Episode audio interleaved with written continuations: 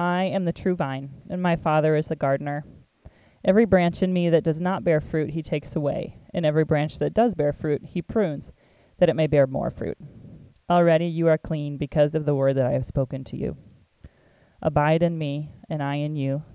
As the branch cannot bear fruit by itself unless it abides in the vine, neither can you unless you abide in me. I am the vine, you are the branches. Whoever abides in me and I in him, he it is that bears much fruit, for apart from me you can do nothing. By this is my by this my Father is glorified, that you bear much fruit, and so prove to be my disciples. As the Father has loved me, so have I loved you. Abide in my love. If you keep my commandments, you will abide in my love, just as I have kept my Father's commandments and abide in his love. These things I have spoken to you, that my joy may be in you, and that your joy may be full. It is to your advantage that I go away. For if I do not go away, the Helper will not come to you. But if I go, I will send him to you. When the Spirit of truth comes, he will guide you into all truth, for he will not speak on his own authority, but whatever he hears, he will speak, and he will declare to you the things that are to come. He will glorify me, for he will take what is mine and declare it to you. All that the Father has is mine. Therefore, I said, He will take what is mine and declare it to you. This is the word of the Lord. Thanks be to God. You can have a seat.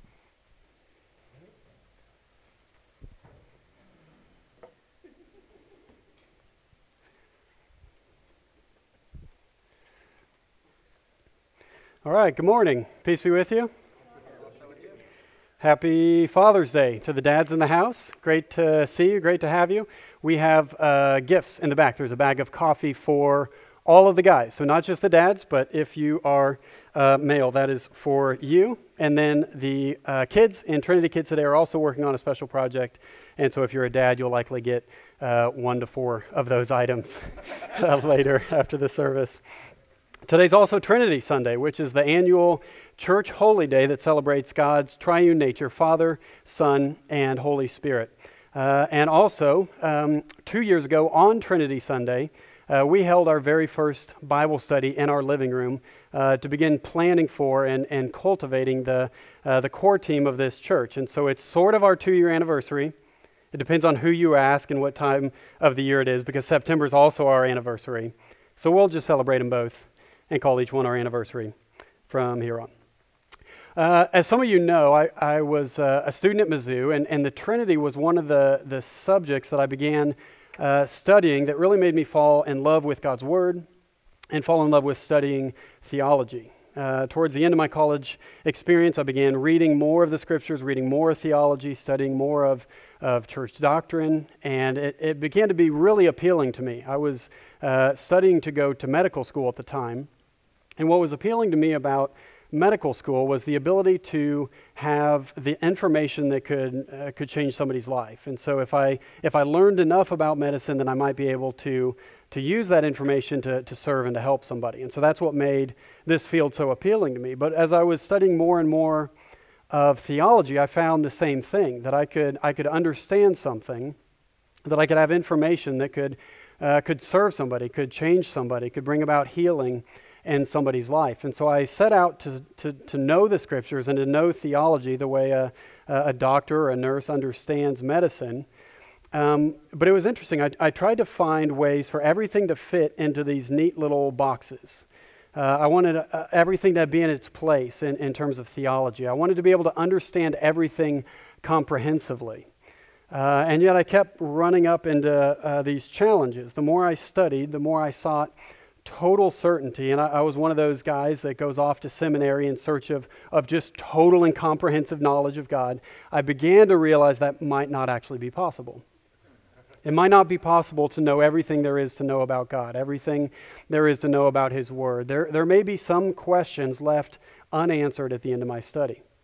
There may be some, some lines that aren't as, as straight as I hoped, some boxes that are actually going to burst at the seams if you try to put God into them. I wanted to understand God like an algebra equation. And I don't know if you remember the, the pastor that was on the radio in the 90s He was called the Bible Answer Man. That was like my goals, like the next Bible Answer Man. And then I began to realize I don't know if that's uh, what God has for me. The more I spent, thank you, time in the scriptures and the more I, I was uh, just interacting with people in, in God's world, the more I began to encounter uh, mystery, uh, began to encounter a paradox. Uh, a paradox is something where you have two truths uh, that, are, that are true, two things that are, are, are truthy, as uh, Stephen Colbert used to say, very truthy truths, but they don't logically fit together. They, they seem to, to, uh, to contradict one another. But in a paradox, you can have two truths that don't logically fit, that actually do fit together. Paradox says there, there has to be a third way. Uh, paradox says you, you need a bigger box or you need to get rid of the box. Uh, and so this morning we're, we're embracing the paradox when, when we come to talk about the Trinity. When we come to talk about what it means to enjoy God as, as Father, Son, and Holy Spirit, how to, how to live in the world of a triune God. And before we get into the text, I want to stay on this note for a moment because I think this is such a, a good time to do so when we come into the presence of a triune God that is just totally beyond our total understanding. There are things that we can understand, things that He's revealed very clearly. We can have incredible certainty about much of what's in God's Word, the things that, that matter most, that God is who He says He is, that He loves us dearly, that He sent His own Son into the world to save us. We can be absolutely certain about those things. And yet at the same time, there are, there are things that are less certain. Things where, where God has, has left a, a, a sort of an open end, something that's not neatly tied up. And I don't think I'm alone in my desire for, for total certainty. Uh, there was a group in the early 20th century, a, a, group of people in Pennsylvania that started a Bible study, and their goal together was what they called a systematic analysis of the Bible. And so, anytime that they came to a, a paradox, something where there were two truths that didn't seem to fit together, they, they couldn't stand that, and so they would figure out a way to explain away one of the truths in order to hold the other one. So, as they worked through this systematic analysis of the Bible, they rejected the three and one God. They said it doesn't make sense for God to be three and to be one, and so they got rid of the doctrine of the Trinity. They rejected the incarnation of an eternal Son of God because God the Son couldn't be fully God. He had to just be a God like man. And so they got rid of the incarnation of the Son. They got rid of grace, unmerited grace. They said it, it, couldn't be that God could totally and completely save you without effort on your part because that just doesn't feel fair to us, so they got rid of grace. And so, in their quest for a, a comprehensive certainty, what they had to do was get rid of the Trinity, get rid of Christ, get rid of the Holy Spirit, get rid of grace, get rid of salvation, and get rid of eternal life. Uh, this group settled on the name Jehovah's Witness, which I'm sure you're familiar with them. But they simply couldn't abide anything complex, anything that, that couldn't neatly fit into a box. And like I said, we can be certain. I believe in certainty, and there is so much that is certain in the scriptures, but, but total certainty and comprehensive certainty is just not for us. That sounds an awful lot like, like being omniscient, all knowing, like being God. Paul says in 1 Corinthians 13, he says, For we know in part, but when completeness comes, what is in part disappears. For now we see only a reflection as in a mirror, but then we shall see face to face. Now I know in part, then I shall know fully, even as I am fully known. So Paul's saying there are unknowns on this side of eternity. There is paradox, there is mystery, and that should, should draw us deeper into who God actually is. It should draw us into a life of, of faith, of trusting God at His word, trusting that He is so much bigger than we could possibly imagine Him to be. And so, what that cultivates in us is a, a humility and a faith in place of where we might just want to have uh, an intellectual knowledge. Paul is saying that allowing for paradox in, in your spiritual life and in theology, it's actually a mark of spiritual maturity. It's a mark of godliness. It's a mark of humility. It's the same passage where he says, When I was a child, I thought like a child, I, I acted like a child, but when I grew up, I put aside childish ways. And he's not talking about becoming more certain. He's actually talking about embracing parts of uncertainty as part of his spiritual maturity. We need a life of faith that can embrace complexity, embrace mystery. Embrace the, the and, not just the either or. Deuteronomy 29, I love this little verse. It says, The secret things belong to the Lord our God. Isn't that amazing? The secret things belong to the Lord our God. And maybe a good test of your, your study and my study of, of the Lord and a study of theology is does it produce deeper worship? Does it produce humility within us? Does it produce a, a stronger faith and trust in the Lord? Does it produce a service of others? And if it doesn't, then that, we're, we're doing it wrong. That's, that's not the way it's supposed to be. All study of God and theology should make us a humbler, gentler, kinder, more loving, more serving kind of people. And so, by embracing the paradox today, that's what we're doing. There's a great writer, Jen Pollock Michel, and she writes Paradox has great promise for forming humility in us all. Paradox is about a spiritual posture, the posture of kneeling under God's great big sky and admitting that mystery is inherent to the nature of God. As soon as we think we've figured God out, we have ceased to worship Him as He is. God, and His very being, is inscrutable and unsearchable. And so we're in this series called Enjoying God that we started last week. And the goal of this series is to say there's, there's more to our relationship than simply knowing about God. There, there's more even than serving Him and, and honoring Him and, and glorifying Him. We can actually relate to God in terms of joy and happiness and satisfaction and contentment. We can actually enjoy God as Father, Son, and Holy Spirit. And so that's what we're doing today, enjoying God as Trinity. And what we're doing is saying that our joy in God, if we want to cultivate increased joy in God, the way that we do that is by knowing Him as He is and then turning to Him moment by moment throughout our lives. So, not just turning to Him on Sunday mornings, not just turning to Him at community group or during our, our morning quiet times, but moment by moment throughout the day, turning to Him as He truly is and I think that when we do that, as we do that, we begin to experience joy and happiness and peace in His presence. And so we're looking at enjoying the God as God Father, God the Son, and God the Holy Spirit. We'll start with God the Father. If you look at the beginning of chapter 15 in, in John, Jesus has gathered his disciples in the upper room. This is the night, his, his final supper with the disciples, the night before his death. And so these are his final words, which mean they, they carry an extra weight to them. And in verse 1, he says, I am the true vine, and my Father is the gardener. Every branch in me that does not bear fruit, he takes away, and every branch that does bear fruit, he prunes that it may bear more fruit. This passage gives us a, a famous and a, and a wonderful image of what it means to be a Christian. It means to, to receive the, the love of God the Father, to have the love of the Father flowing through us the same way that a, a plant or a tree has water and nutrients flowing through it. This passage shows us how to, how to abide in God the Son, to experience joy as given by God the Spirit. This, this passage actually gives us the clearest teaching on the Holy Spirit anywhere in Scripture.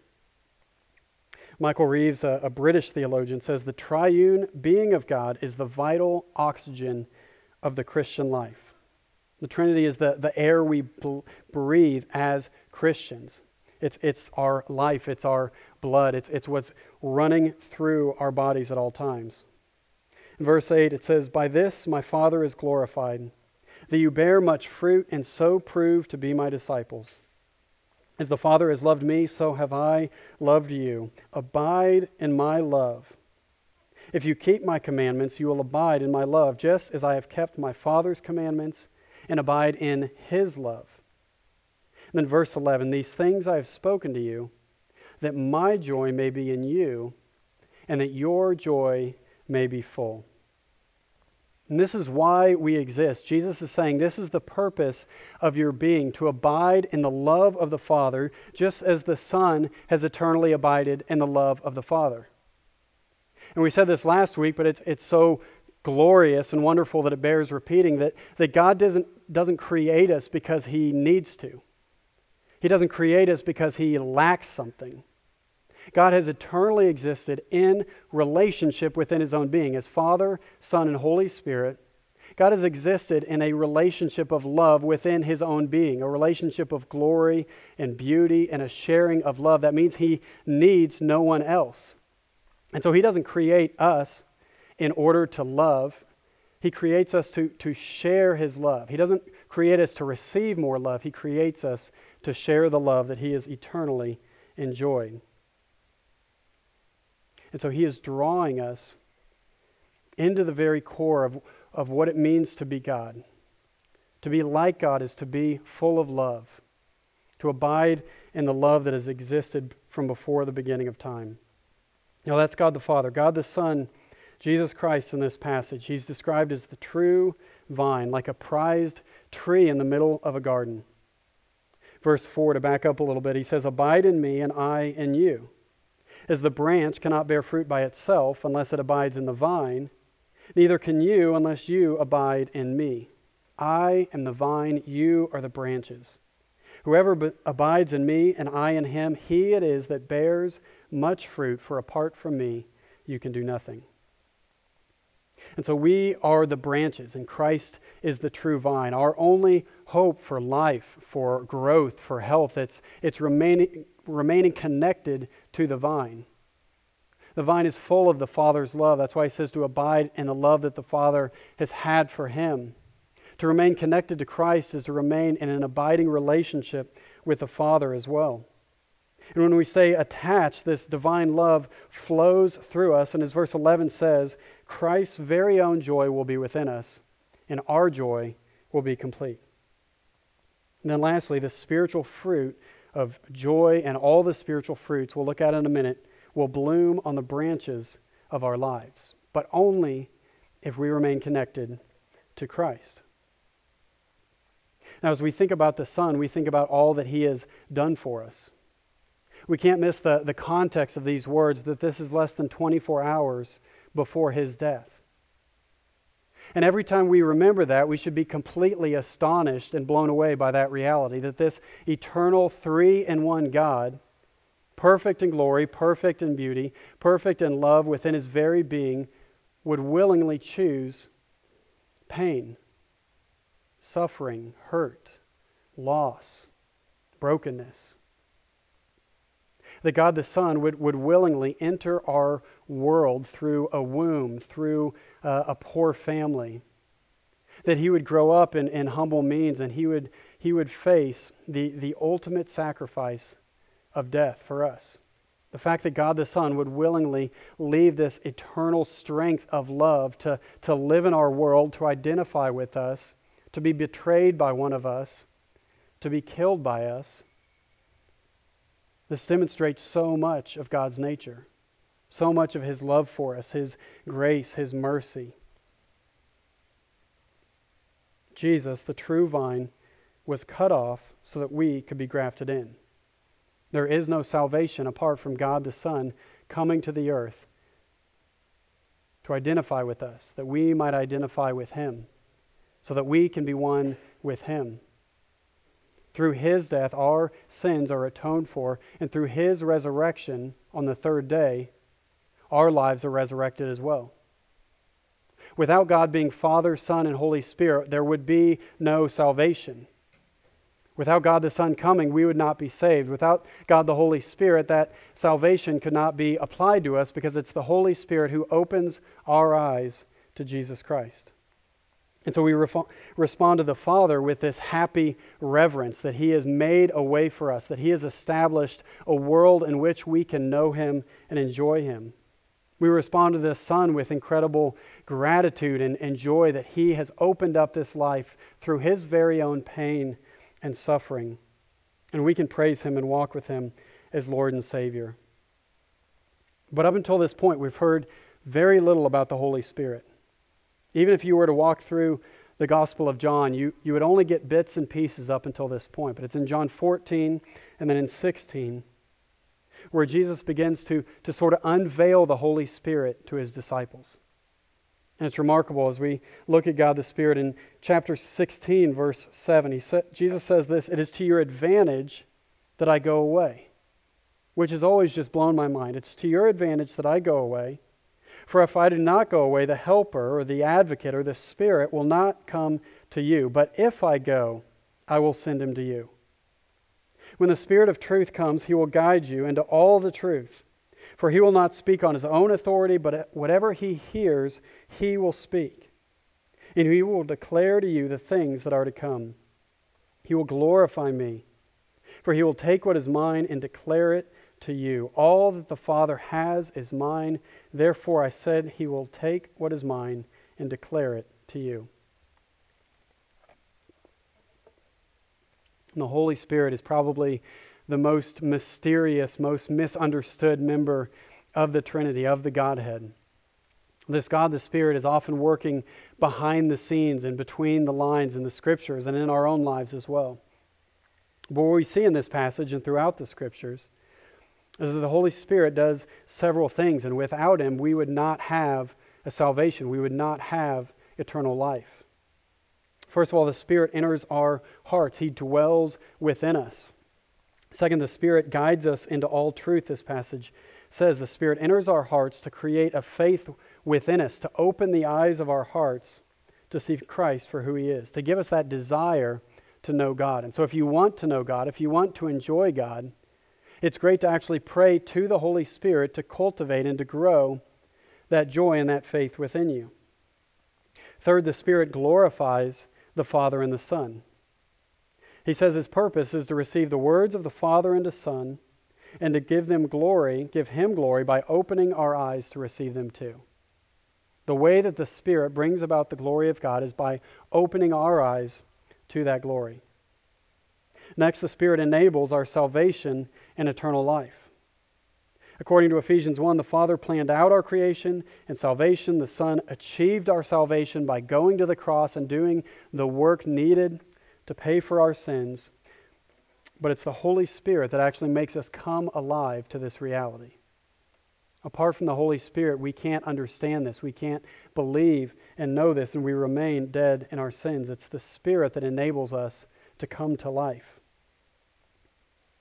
The Spirit also gives us gifts for the glory of God. Some of God's attributes are, are shared with us, things that are true of God. There are attributes of His that are, are not shared with us. We, we don't get omnipotence when we become a Christian, but we do get things like love and, and mercy. We get parts of God that are true of Him. And it's, it's the Holy Spirit that gives us those good gifts.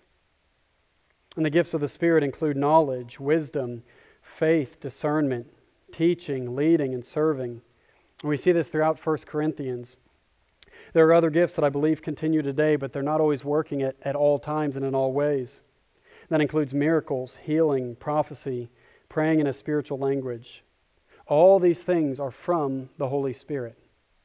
These are gifts given from the Holy Spirit to the church.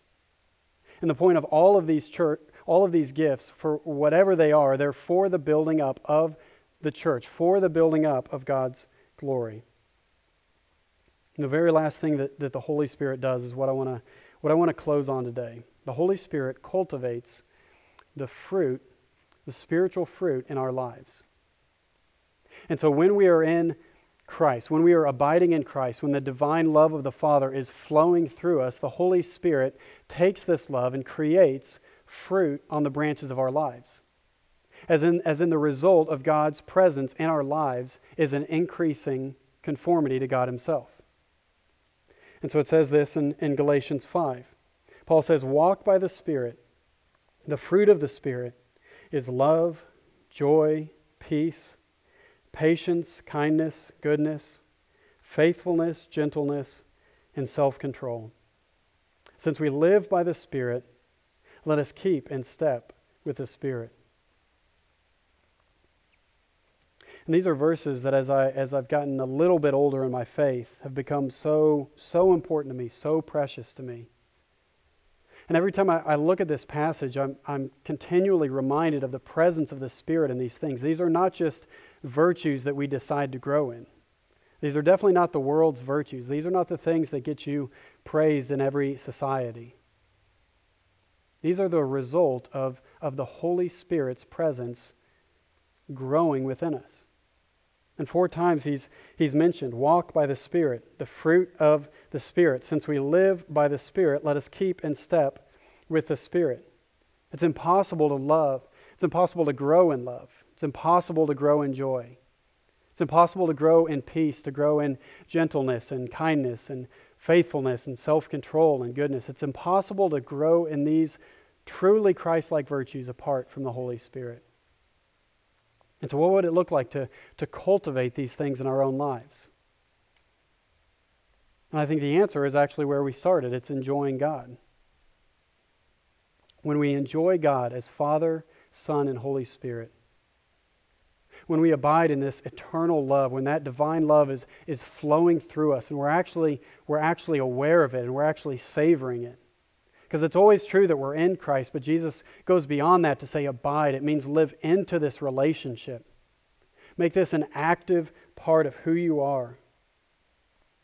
When we do that, the fruit will come. We participate with the Spirit in cultivating this fruit by putting ourselves in, in the presence of God and by recognizing opportunities for these fruits to, to come into bloom.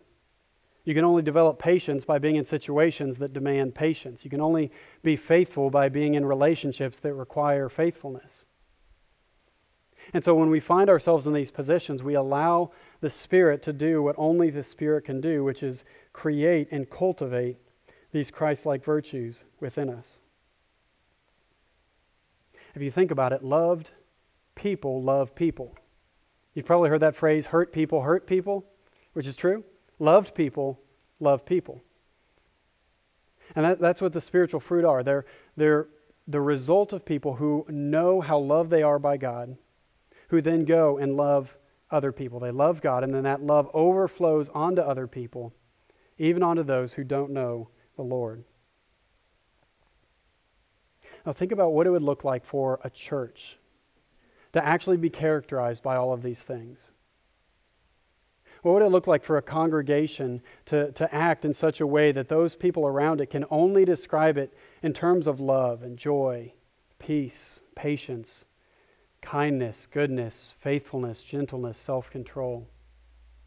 And not just one local church, but the, the, the big C church, the church across the city, the church across the nations. What would it say to the world if we could only be described by the fruits of the Spirit, if that's the way that we lived among the world. And that's the reality that when we abide in the divine love of the Father, when we remain closely connected to God the Son, and when the fruits of the Holy Spirit are in bloom in our life, we not only enjoy God and get more of His presence in our lives, we also create an incredible witness to the world around us. Let's pray.